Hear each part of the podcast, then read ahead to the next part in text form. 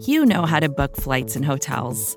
All you're missing is a tool to help you plan that unbelievable travel experience. That's why you need Viator. Book guided tours, excursions, and more in one place. There are over 300,000 travel experiences to choose from, so you can find something for everyone. And Viator offers free cancellation and 24 7 customer support for worry free travel. Download the Viator app now and use code Viator10 for 10% off your first booking in the app. Find travel experiences for you. Do more with Viator.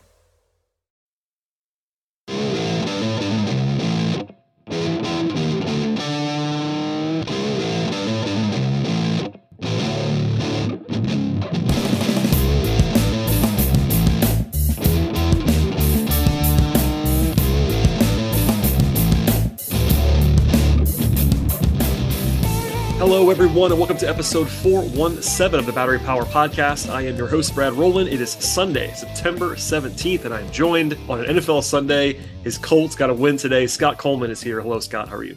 Hey, Brad. I'm doing well. A bit of a hangover weekend for the Braves, but of course, a lot of good things earlier in the week. And it's an exciting time of year, right? Yeah, football in full swing, yeah, of course, baseball playoffs. We only have two weeks left in the regular season, which is wild. Feels like we were getting ready for opening day just yesterday. And the Braves, despite what happened in Miami, are having a really special year and, and have a lot of good things on the horizon. Scott, that was entirely too positive at the top of this podcast because people are freaking out at this moment in time. We'll talk about that. Of course, the Braves had a terrible weekend. I'm glad you used the word hangover. That is a word that I would have used and I think was used even in some questions to the Braves from the media down in Miami this weekend on Sunday, as in particular. You know, no one will ever attribute this performance to just that, but I think it is it's fairly logical if you take a step back and just realize like, hey, yeah, it'd be great if these guys were robots and uh, had the foot to the floor all the time, but uh, kind of a series where it was it was ugly to be sure. No one's saying otherwise. They lost three games and uh, gave up a lot of runs, all that stuff. We'll talk about it, but uh, in general, not anything to panic too much about. And listen, we should at least say because uh, I, I, know there are some folks who still do not listen to all the midweek shows, and you should be doing that for the record. But if you don't, um, the Braves did win the division this week. They clinched it on Wednesday, September 13th. Um, it's very impressive. It's like almost old hat now, in the way that we talk about it in some respects. But uh, big picture, that's still the headline of the week in the last seven days. And the Braves have now like won, you know, two thirds of the division races that, that they've been in for the last 30 years. It is it is pretty remarkable what they have done. And yeah, it was a, a rough weekend, but only a few days ago they were clinching with what 17 games left, some absurd number. So it was absolutely uh it's been a crazy season in a positive direction, uh this weekend notwithstanding. Yeah, it almost felt like two different weeks during over the last week, right? You have the doubleheader on Monday, the Braves split, and then of course to be able to clinch on your division rivals' home turf is just, I mean, it's about as good as it gets, especially the way the playoffs went last year. So a really nice moment. I don't love in baseball, or really just in all sports, naturally seasons get evaluated on how the playoffs go right? I, I I'm guilty of it. I think most people ultimately judge seasons based on how October goes or whatever month the playoffs happen in. But you can't diminish just how special a division championship is, and especially one that's so dominant. I mean, what they clinch on September 13th? I mean, teams don't clinch divisions on September 13th unless they're just in some putrid AL Central type of division and even then, I mean, the NL East is good, man. They have at least one team besides Atlanta that's going to get in, maybe two into the playoffs. So, yes, ultimately, when we look back on this season in five years, you and I and everyone else are going to evaluate and ultimately judge it on how this team fares in October and early November. But you, you just can't overlook and and not give credit to just a, an incredible run over the last five and a half six months because the Braves really since opening weekend have just completely put this division in chokehold.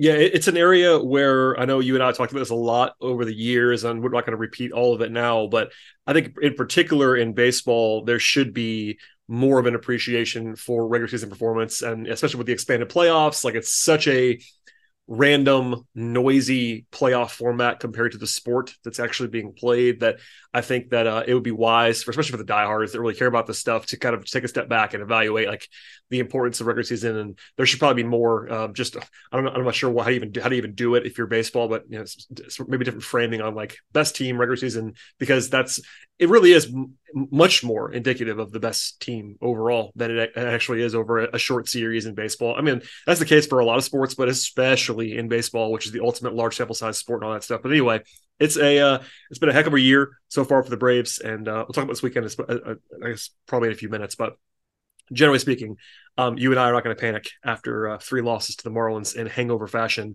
We should at least say the uh, as far as the races are concerned the braves still have a four and a half game lead on the dodgers with you know 13 14 games to play that's a pretty large margin it's not over by any means that's that's probably the only race that's still active because the braves have a 12 game lead over uh basically on, on having a first round bye aka a top two seed so Scott, it feels like that one is pretty secure. I have to say, uh, I don't want to yeah. jinx it too yeah. much, but if the Braves don't go 0 and 14 for the rest of the way, they'll probably be in good shape. Yeah. And you and I have hashed out the obvious benefits, of course, of being the number one seed.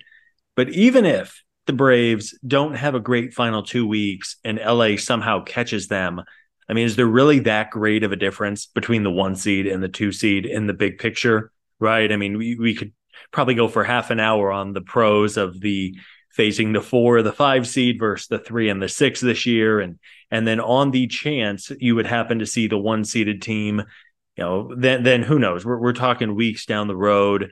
And and then of course the other one too is the number one overall seed race, which I believe the Braves are three ahead of the Baltimore Orioles in case those two teams would meet up in the World Series.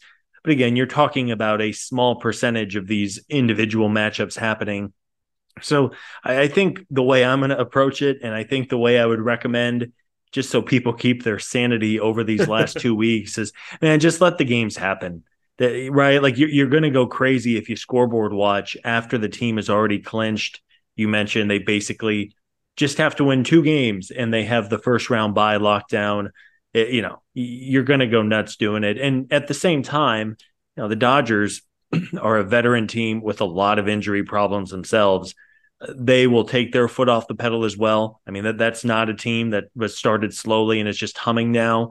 I mean, you want to talk about being cautious. They're having Kershaw throw like four innings in his starts right now because they're just trying to get him to October. Yeah, they, so, they sat they sat Mookie and Freddie today, for example. Yeah, just to say, yeah. yeah.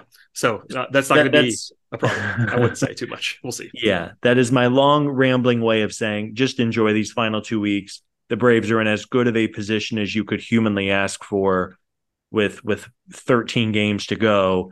It looks like they'll be the one seed. Hopefully they figure it out. I, I don't if they if this time next week, Brad, if you and I are talking about a week where the Braves went one and five and got dunced by by the Phillies and the Nationals, sure, then it's probably time to have a real conversation of like, all right, guys, let's not let this get too far down the drain and, and all of a sudden things go sideways.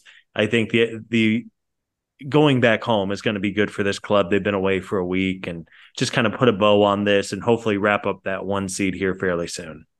I strongly agree. And look, I, I promise right here on the podcast, if they go out this week and just look awful for six games, we will have a more um, more serious discussion about the struggles. Because then, I mean, even then, I probably will lean towards not panicking, but at least I will understand it more. Right now, I really have zero concerns. It's it feels like just a hangover, and uh, we'll leave it there for the most part. And uh, one thing, uh, the last thing I'll say on this topic is that uh, if there was one thing that was probably not definitely, but probably lost this weekend, it was the Braves' chances to set a franchise win record.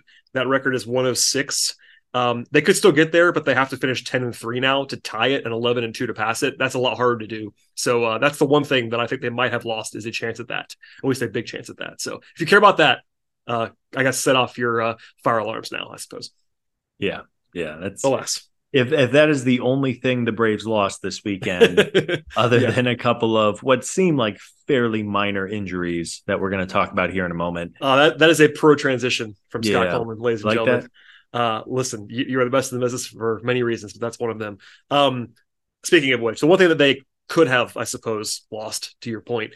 Uh, and the most important thing by a, by a wide margin is Ronald Acuna. Uh, he, of course, tweaked something. Um, he is improving at this point in time, per Brian Snitker. No one has said whether he would have played if it was the playoffs. I have a I have a belief that he probably would have kept playing. Um, he's going to work out Monday as we're recording this podcast on Sunday evening. He's going to work out Monday at Truist. Snit said, and I'm, I'm quoting here now, that they just wanted to make sure, basically, on Ronnie. He sat the whole weekend. Um, I don't know about you, Scott. That is something that I wholeheartedly endorse. I know he had played every game all year long, and it was a point of pride, I'm sure, for him, and it should have been. It's it's a cool thing.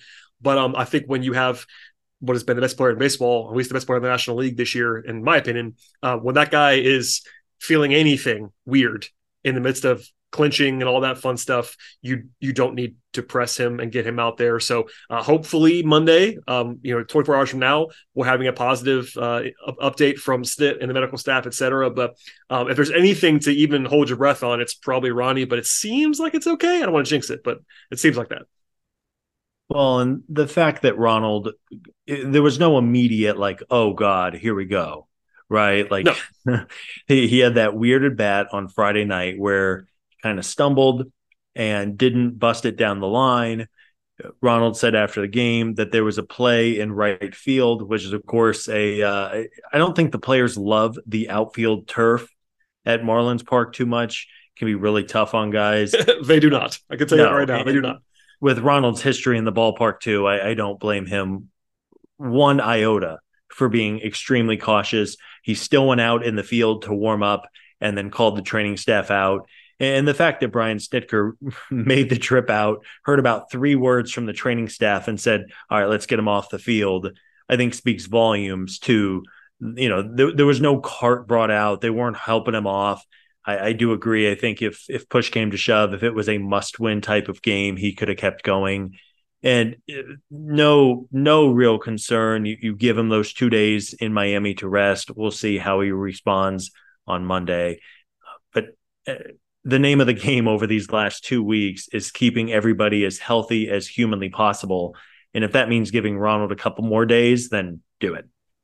Yes, I have nothing else to add other than uh, he is still. Uh, I know folks were a little bit worried about the MVP race when he uh, when he went down and had a couple of days off. He's still a very large favorite in the betting market right now. I'm not going to make Scott talk about this because Scott does not like awards talk. Everybody, Scott is not a fan of awards talk. I'm telling you that right now on the record. You make me sound like mean Mr. Scrooge. I well, enjoy listen. I enjoy awards talk. I don't enjoy awards talk in like mid August, which is when this was all starting, and I was banging my head against the wall, going, "I can't do six weeks of this, Brad. I just and can't." Yet, and yet we are going to do six weeks of it. No, I'm kidding. Uh, it's fine. I just wanted to give that a little, a little update. Uh, it probably helped that Betts didn't have a great weekend either, and then as I said before, he took Sunday off, so Ryan's not lost any ground there. If you're worried about that, I get it. Everybody's invested in that race, but uh, he is the favorite, at least according to the markets right now. And uh, I I am still on the side of I would vote for him if the season ended today. But alas, there we are. Um, on the other injury front that Scott brought up, it's mostly uh, bullpen related. Dylan Lee's season is over. Um, he's not on a 60 day IL. It was originally 15 day IL, and then he was transferred over the weekend to create some extra roster flexibility. Um, same issue for Lee. Unfortunately, they helped him miss a bunch of time. I know we were hopeful about Dylan Lee's return. We talked about it a lot for a couple months now. Um, he didn't look quite like himself when he was pitching, and uh, they didn't like what they saw or that, that, he felt or some combination of all those things. So he's not he's not going to be gone. And uh, as you kind of alluded to on our notes, uh, it's Brad Hand season, Scott. I don't know how you feel about that, but he's now a, a more integral part of the bullpen moving forward. It's really a bummer for Dylan Lee he, of course, has been really good the last couple years. So, I mean, he just couldn't get that shoulder right, and shoulder injuries are about as concerning as it gets for pitchers in 2023. He just he was okay in his couple of appearances, but the fact that he missed almost three and a half months, eh, the odds were against him for coming back and now having to shut him down. You just hope that he is able to get some treatment and get back to 100% going into next year. So a bummer for sure on Lee, who I really like. And yeah, I mean, I, I mentioned on one of the nights in Miami that you know, Brad Hand is a virtual lock for the playoff roster now, at least in my opinion. I mean, I was I was doing a mock playoff roster and with the 26 spots, and I mean, I think I would be shocked if the Braves wouldn't carry a second lefty in the bullpen. Uh, you know, I guess he's not 100% certainty like the way Iglesias or Minter are, but I think Hand being a veteran, they obviously like him, acquiring him at the deadline. I think he is going to be the number two come October. He is not going to hopefully throw super high leverage innings, and he is perfectly fine against left handed hitters. He's quite good against them, actually. It's just those right-handed hitters, man, they just launch off of Brad, and he's not special in that way. A lot of lefties, relievers in particular, struggle against right-handed hitters, and uh, I mean that's that's what got him on on one of those nights in Miami. I mean, it was just a bunch of righties in a row taking batting practice off of him, and that you know that that's not his strengths. His strengths is facing lefty hitters, and hopefully they put him in a position to only face lefties or at least predominantly lefties. Yeah, as soon as uh, Lee went down, before he was even transferred to 60 day Snit was pretty pretty transparent that he was not going to be probably an option for the playoffs.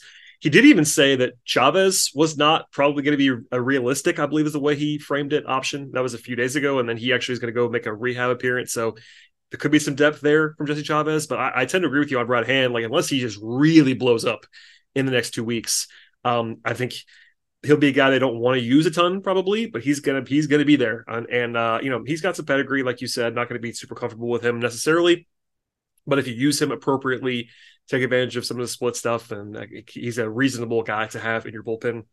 Even if again not a high leverage guy, if you could help it. The other guy that we should always discuss is Nick Anderson, because Nick Anderson, they have not said as you know, has not been as negative as it's been around Chavez. Um, he's not pitched in a while. Anderson's not come back. Um, he's not pitched on, on a big league mound since July 7th with uh, a shoulder issue, but he was good. And people, we talked about this a lot on the podcast, but he was good when he was pitching, and he's going to be uh, on a rehab assignment this beginning of this week. Um, he is playoff eligible.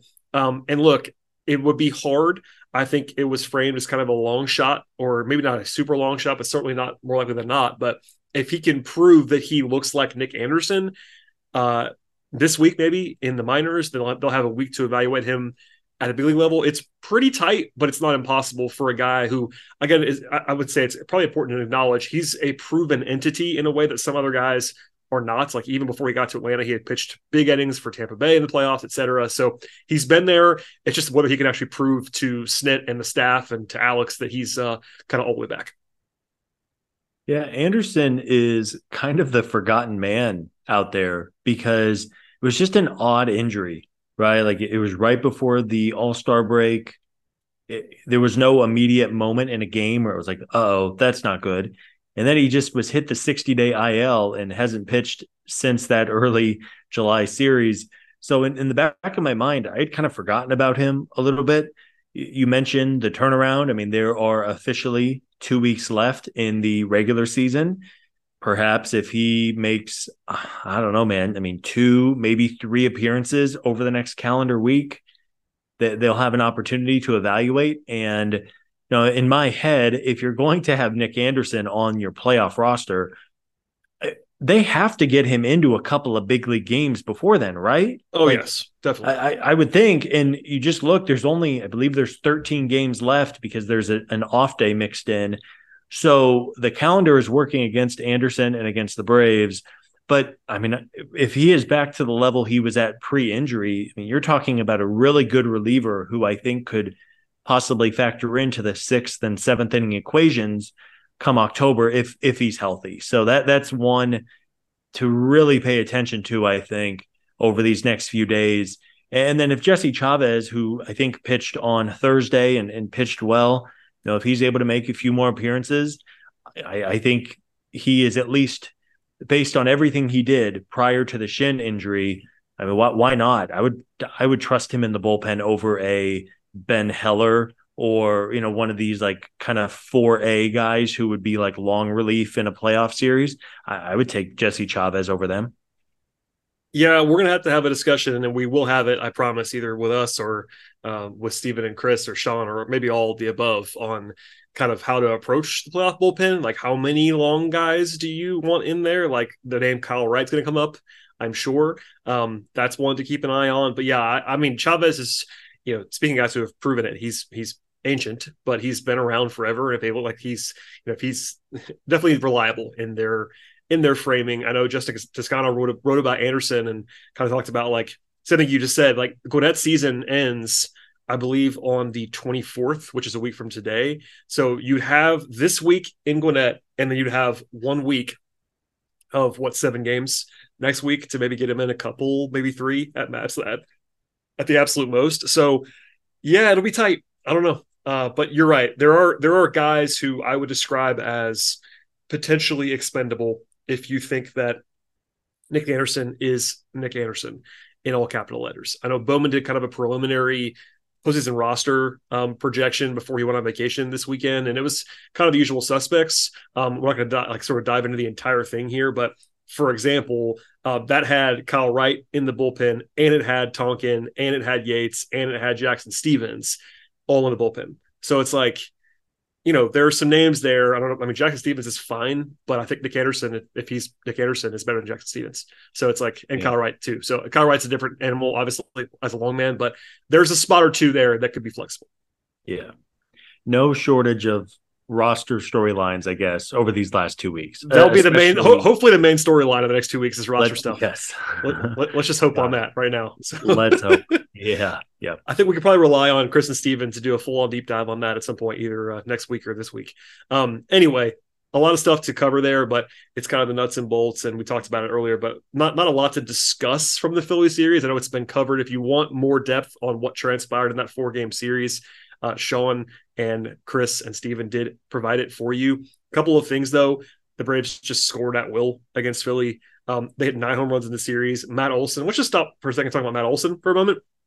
Uh, three home runs in that series. He now has 52. He is now the franchise record holder for home runs. Uh, Scott, I'm not going to do this every time we talk about Matt Olson, but do you remember that time back in like, you know, April, May, even June, where Braves fans were like fed up with Matt Olson? Because I do. Oh, fun. yeah. Yeah. The worst move in the history of the organization. Was, yeah, that was, that I'm not going to out that person. That that tweet's made uh, made a quite quite the rounds, and they uh, yeah. I, I think from what I've seen, they did at least walk it back since then.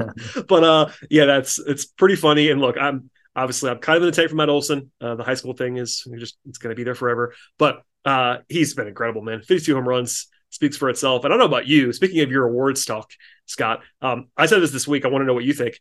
It feels like Matt Olson is having an MVP season, but has zero chance to win the MVP, which is okay. It's sometimes that's just how it happens. But does it feel to you that like in a normal ish year he would be a real candidate? Because I feel like I feel like he should be a real candidate. Oh yeah, yeah. I mean, a player who's going to have fifty five plus homers and a hundred and how I mean, what's his RBI pace at this point? I should have looked. I mean, I, I, don't care about RBI, but like he's going to lead the league, and you know he's uh, his strikeout rate is not even that big. He's cut it down. His walk rate's gone up this year. He has 117 runs scored, which is again not like entirely up to you, but he's gotten on base. Lord. Look, if you had told me Matt Olson was going to have a 385 on base, I would have done laps around the room. You know what I mean? Like, like the power is the power. We all know he's he's always had the power. This is a new level of power, to be fair. But Matt Olson currently, as of today, even when he, I think he was 0 for 5 today, he still has a 385 OBP. That's excellent. Like excellent, yeah. excellent. Yeah. Well, and in all the traditional numbers too. I mean, things that historically you mentioned him being an MVP, you know, all of the things that historically would win you an MVP award, he is, if not the best, at the very top of the list on oh, yeah. them. And on the best team in the league. Um, you know, yes. So to answer your question, if it was not for Ronald Acuna Jr. and Mookie Betts having very special seasons, uh, Matt will I think at worst he's top four. I think he'll probably jump ahead of Freddie. I think Matt with the home runs probably gets third in voting behind Ronald and Mookie would be my my guess. But just a, a special year for Matt. And there is a tremendous article and I think video. I don't know if you saw this during the week, Brad, about Matt and his lifelong friendship and the work he has done with uh, for families with children dealing with autism. Yeah, uh, it is a phenomenal story. Uh, the the contribution he makes to the Braves Foundation with his salary established um, a group that supports families and allows families of, with children who have autism to come to games in a more sensory calm environment which is i mean just a tremendous dude off the field by everyone's account so if if folks miss that article and video. I want to say it came out maybe Wednesday or Thursday. It is a it's a great great story and it gets a little dusty. It's just man, he's a he is a good dude. Yeah, I uh, pulled it up just now. There's an MLB.com story, and also it is uh, termed to be an M- MLB Network feature. So that's the video portion. It's from the league. So, uh, but yeah, it's it's fantastic. I saw that as well. And uh, Matt, great season, great guy. Currently has a seven home run lead on the field in the majors. Uh, I did not know this, Scott. Maybe you did. Uh, care to venture a guess at who's, who has the second most home runs this year in the league? Pete Alonso. You're right, and I didn't know that. Maybe I'm just in the dark because the Mets have been so bad for so long. Um, fun fun fact though, Pete Alonso is hitting 222 for the season. Yeah, and has 45 that, home runs. So. There, did you see that clip? Uh, now we're in the make fun of Pete Alonso portion, which Perfect. I endorse every single yeah. week, every podcast. Um, do you see that his uh, one of his teammates tried to help him up after he slid for a ball by the dugout, and he like swiped the dude's hand away and didn't want help up. Like, dude, what are you doing, man? Like Pete, he's he's he's just a weird guy. Pete Alonso's a weird guy. He is. Just there, there was there was some loose reporting that he rubbed some folks wrong in the clubhouse because he's just such a hard ass all the time. I kind of get it. I kind of believe it. He is. He's a. I, I am not a Pete Alonso fan. I'll, I'll, say that. Oh, shocking that you're not a Pete Alonso fan. No. Uh, one more note news. here. It's probably a good time to do this note now. Uh, on the home run front, uh, Ozuna homered today. That was his 35th. That was one of the, if not the only, bright spot of today's quite lopsided defeat for the Braves. Um, but the Braves now have four guys with 35 home runs or more. That's also, they have four of the top 10 home run hitters in the major leagues this year, four of the top 10.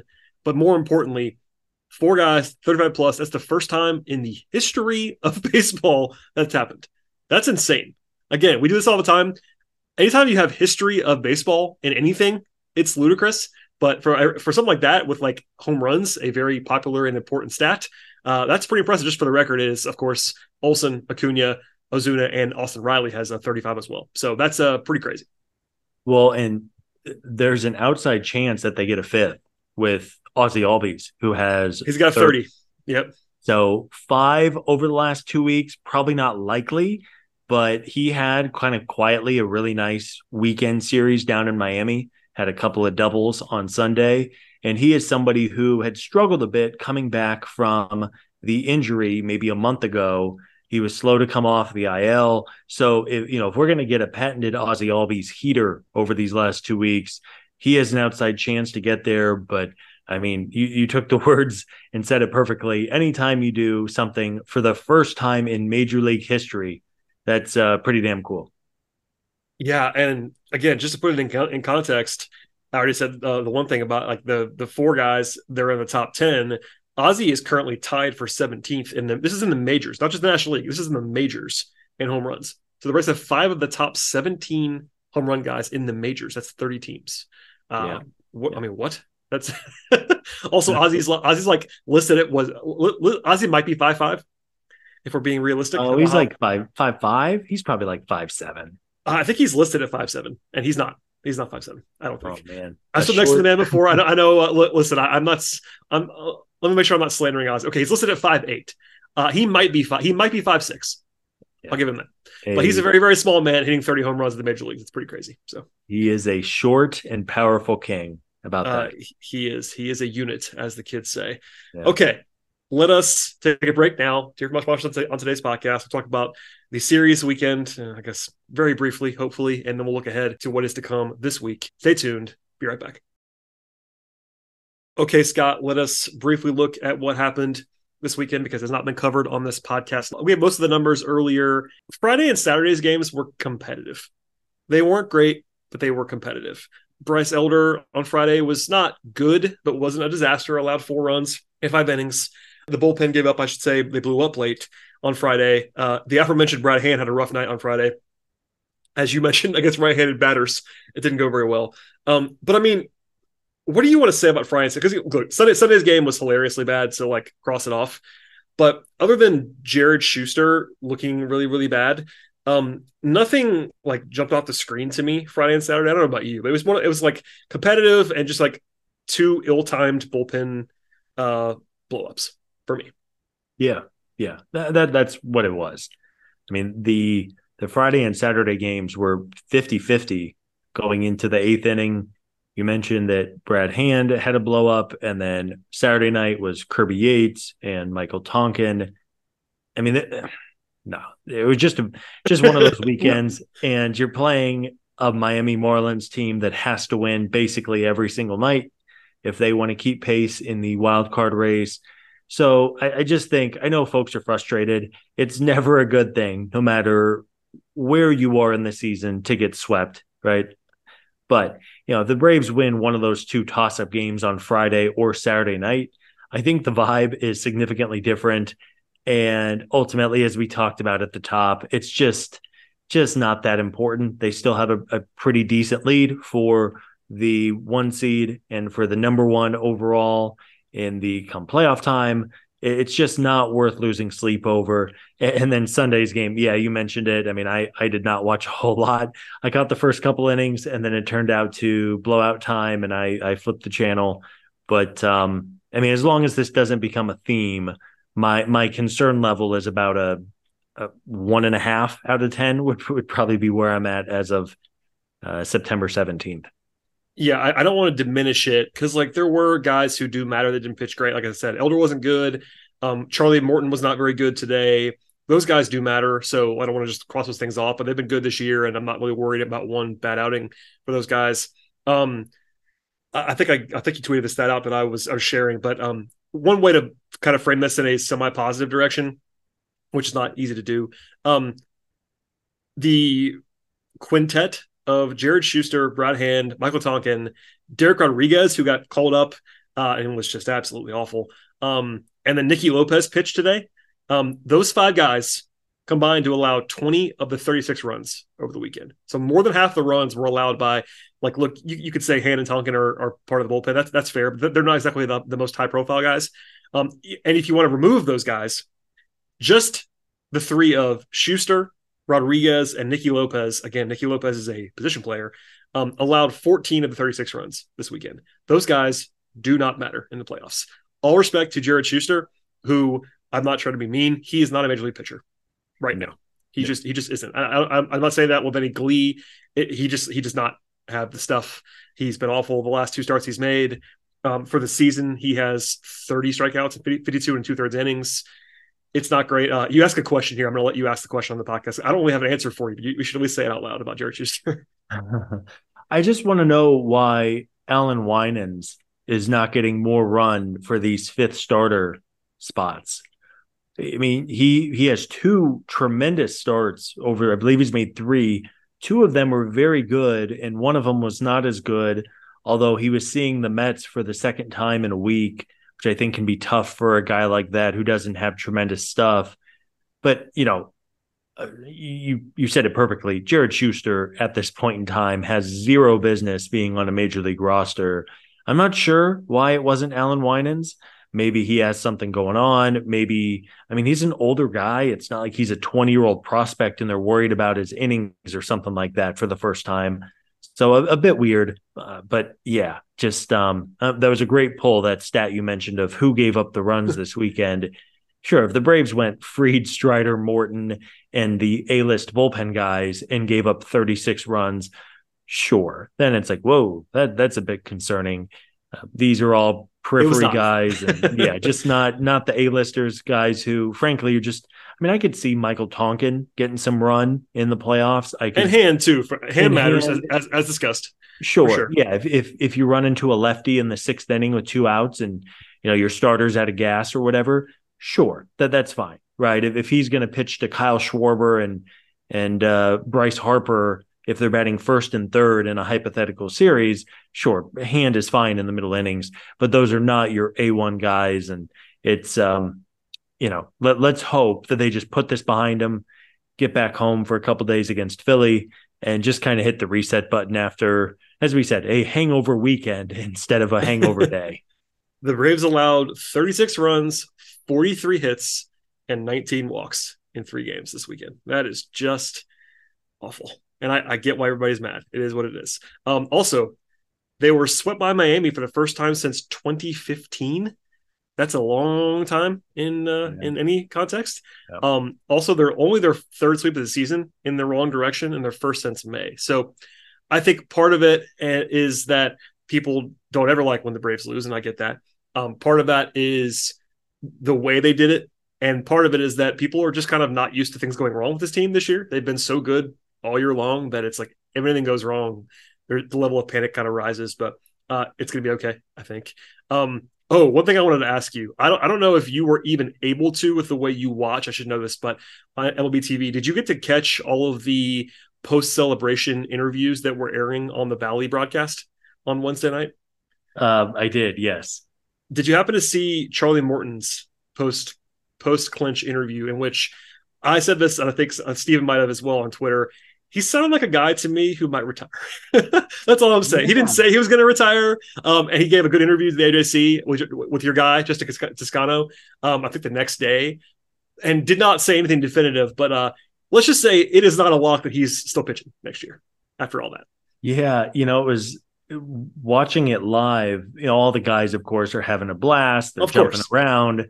They're pouring champagne and beer all over each other. And then Charles Morton, who is really just on my guy. the tail end of a, a phenomenal career, whether it's this year or he goes one more.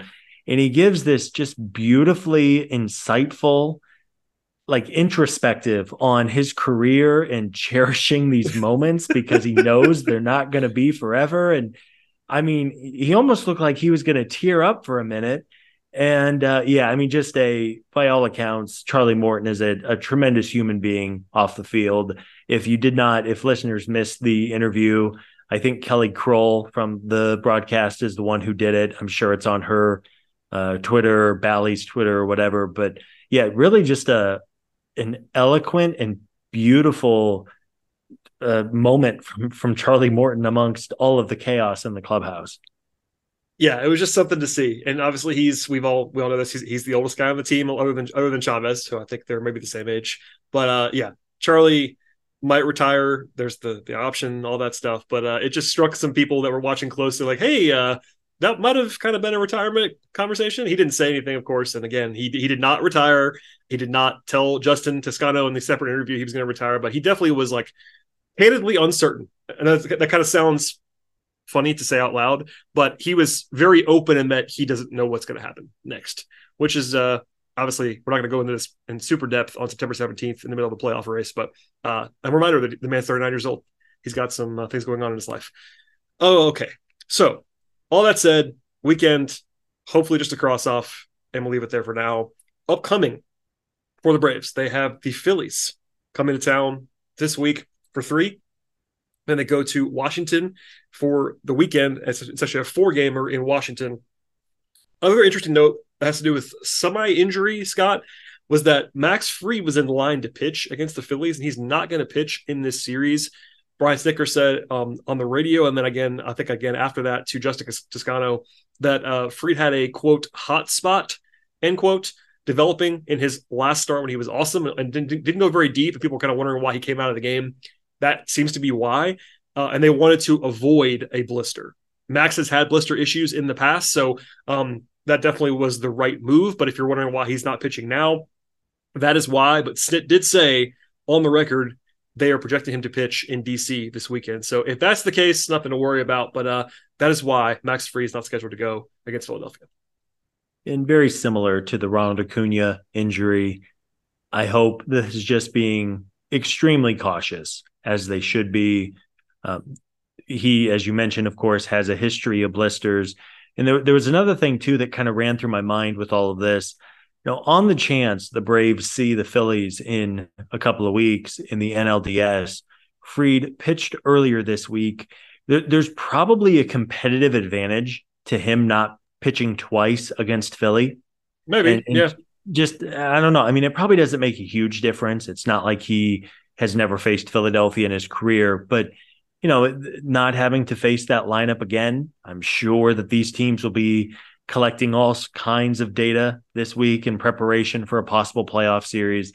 So, you know, the fact you're going to push Max back a couple days, make sure a blister doesn't develop.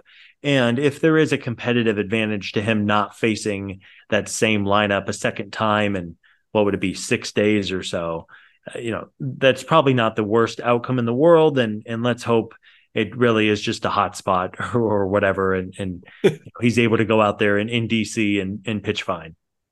That was the quote from Snit, hotspot. So anyway, it is Kyle Wright, Spencer Strider, and Bryce Elder on the hill for the Braves in the first three games this week. Uh, Zack Wheeler, Chris Sanchez, and Aaron Nola for Philadelphia. So um, if anything, maybe an edge for the Phillies because they have Wheeler and Nola going this going in the series. But it's interesting. Like I think it. this might sound funny. The Braves having just lost this weekend in the way they did, um, you would expect them to have their best effort uh, this week against the Phillies, despite these yeah. circumstances. Um, I... and and they also maybe want to play spoiler because the Phillies are probably locked in. They're not 100 percent locked in, but they are the far and away favorite. They have a three game lead on the field for the four seed. But it would be nice for the Braves, I'm sure, to go out and uh, beat their rivals a couple times this week, even if they don't games aren't super high leverage for them. Uh, I think just getting the tits out of their mouth would be good, and I'm, I'm actually excited that it's Philadelphia because there's something extra. Because the Phillies look, they have not had this great season, but they have that's that's a good team. Like they're not a great team, but they're a good team. They're a playoff they're a playoff level team, and uh, they're coming to Atlanta, and they should probably get the wrath of the Braves. I would imagine after this weekend. Yeah, I, I think it's an opportunity to reset a good veteran club, which is I think it, you just said kind of get your attention a little bit. And uh, again, it might be a preview of the first round of the playoffs as we stand now. Philly has about a three or three and a half game lead over the Cubs, who are suddenly really struggling. Cubs were red hot, and now they seemingly can't win. They lost a series in Colorado. Uh, they're on the verge of being swept by the Diamondbacks this weekend. So, you know, the, the, as we've it, it, the National League wildcard race is wild. You have five teams playing for basically two spots. So the the fact that this is a, a Philly team that clearly has something to continue to play for, you know, they're going to bring it. Hopefully, it kind of gets the Braves back on course. If I had to make a bet, I would say we see the full capital letters Atlanta Braves over this week, and then they go play the Nationals in DC. The Braves actually haven't been to Washington since opening day, which is kind of a, a quirk of the schedule. And uh, you know, the Nats are not a pushover. They've had a decent year for being a rebuilding team, and uh, they're going to have to show up. And and let's hope they just kind of get this hangover weekend out of their system and are back to being normal. Yeah, for some context, the Nats are not good, but they are a step above the you know the Rockies, A's, Royals tier. Like they're better than that. Um, they're still second worst in the National League right now in run differential, ahead of only the Rockies. So like it's a series you should win, but still, they're not like a complete disaster in the way that some teams are, i.e., Oakland and Kansas City. Um, and yeah, I mean, from there, it's the Cubs and the Nats. The following week in the uh, in the stretch run, we talked about it a little bit, but you know, probably going to face the four or five winner if they can hold on and keep the Dodgers at bay.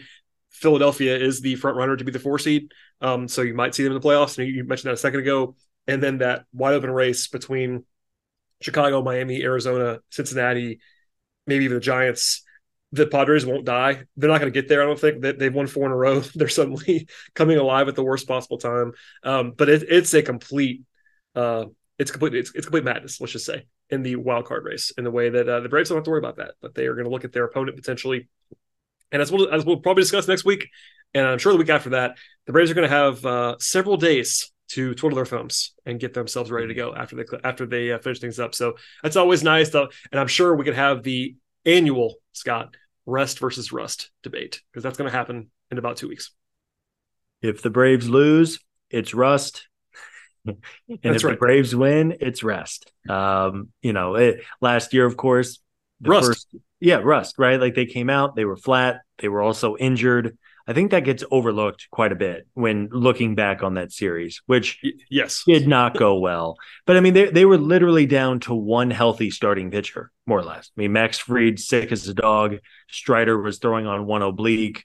Charlie Morton got hit on the shin. I don't. I, I, that was like recently came up. It's like, oh yeah, I remember that. Like in the second inning in Game Four, he took a ball off the shin. So really, the only game they had a fully healthy starter, they won which was the Kyle Wright night.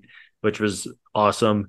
So yeah, man. I mean, the Phillies are a good team. I, I try not to. I don't believe that prior playoffs, uh, the way prior playoff games have played out, have any kind of impact on this year. Of course. Um, so yeah, I mean, it's uh, it's baseball. Weird things happen. Great teams have a bad couple days and have their season end quickly. And other times, great teams play great baseball and they walk to a World Series, which is what the Houston Astros did a year ago. Yeah, and uh, fun fact that you brought it up: the Braves got, um, other than Kyle Wright, the Braves received seven and two thirds innings from Morton, Strider, and Fried in that series combined. Yep. So, yeah, there you have it. Hopefully that won't happen again, but we'll have two weeks to look ahead to that. Um, we should at least say if you are a new listener that might be jumping on board in advance of the playoffs, we welcome you, number one. And also, we encourage you to subscribe to this podcast because it's really busy. Sean Coleman uh, announced on the show, we already knew this, but uh, had a baby. So, congrats to Sean and his wife for that. Um, he's back doing shows. Um, we have Stephen and Chris on the midweek podcast we name later. And then you usually have Scott, Scott and I on Sundays last week chris and i flipped because of his schedule and we made that all happen but uh, for the most part we're going to be here pretty much every day um, close to it anyway between now and the end of the play uh, and the end of the playoff run, whichever whatever that might happen, which we're hoping is going to be the end of October, of course. But uh, we'll be here, so please subscribe to the podcast, tell a friend or two about the show, and uh, it's a great time to kind of add to our listenership, hopefully. So uh, help us; it would be very much appreciated to help us spread the word in the next several weeks because it's a it's a big time for Braves content and uh, Braves fans and Braves country, however you want to say that. Um, help us to help grow the podcast. But we do appreciate everybody already checking out the podcast both today and always. Scott, anything else to add on this fine Sunday evening in September? No, nothing. Uh, I think we covered it. um, a lot of baseball, a lot of podcasts on the horizon. I would very happily do these late into the night in October, as we did two years ago. Maybe wasn't the greatest thing for our sleep schedule, but was a ton of fun and all of the support is really really appreciated. So thanks to everybody for checking us out. Let's all uh, let's go get a greasy burger and flush this hangover weekend out of our system and, you know get back to winning. I think that's going to happen. Just too good of a team not to. And we'll be back next weekend with uh yeah brad only two weeks left in the season. It's pretty wild 13 games, two weeks, and then uh, a hangout for a few days, and then the NLDS. So it's coming fast and furious, and as Scott kind of alluded to, we're going to have, at bare minimum, we'll have a show after every single playoff game. So stay tuned for that um, with some sort of mix match of, uh, of all of our hosts on this podcast network. So stay tuned, subscribe to the podcast, tell a friend, we'll see everybody next time.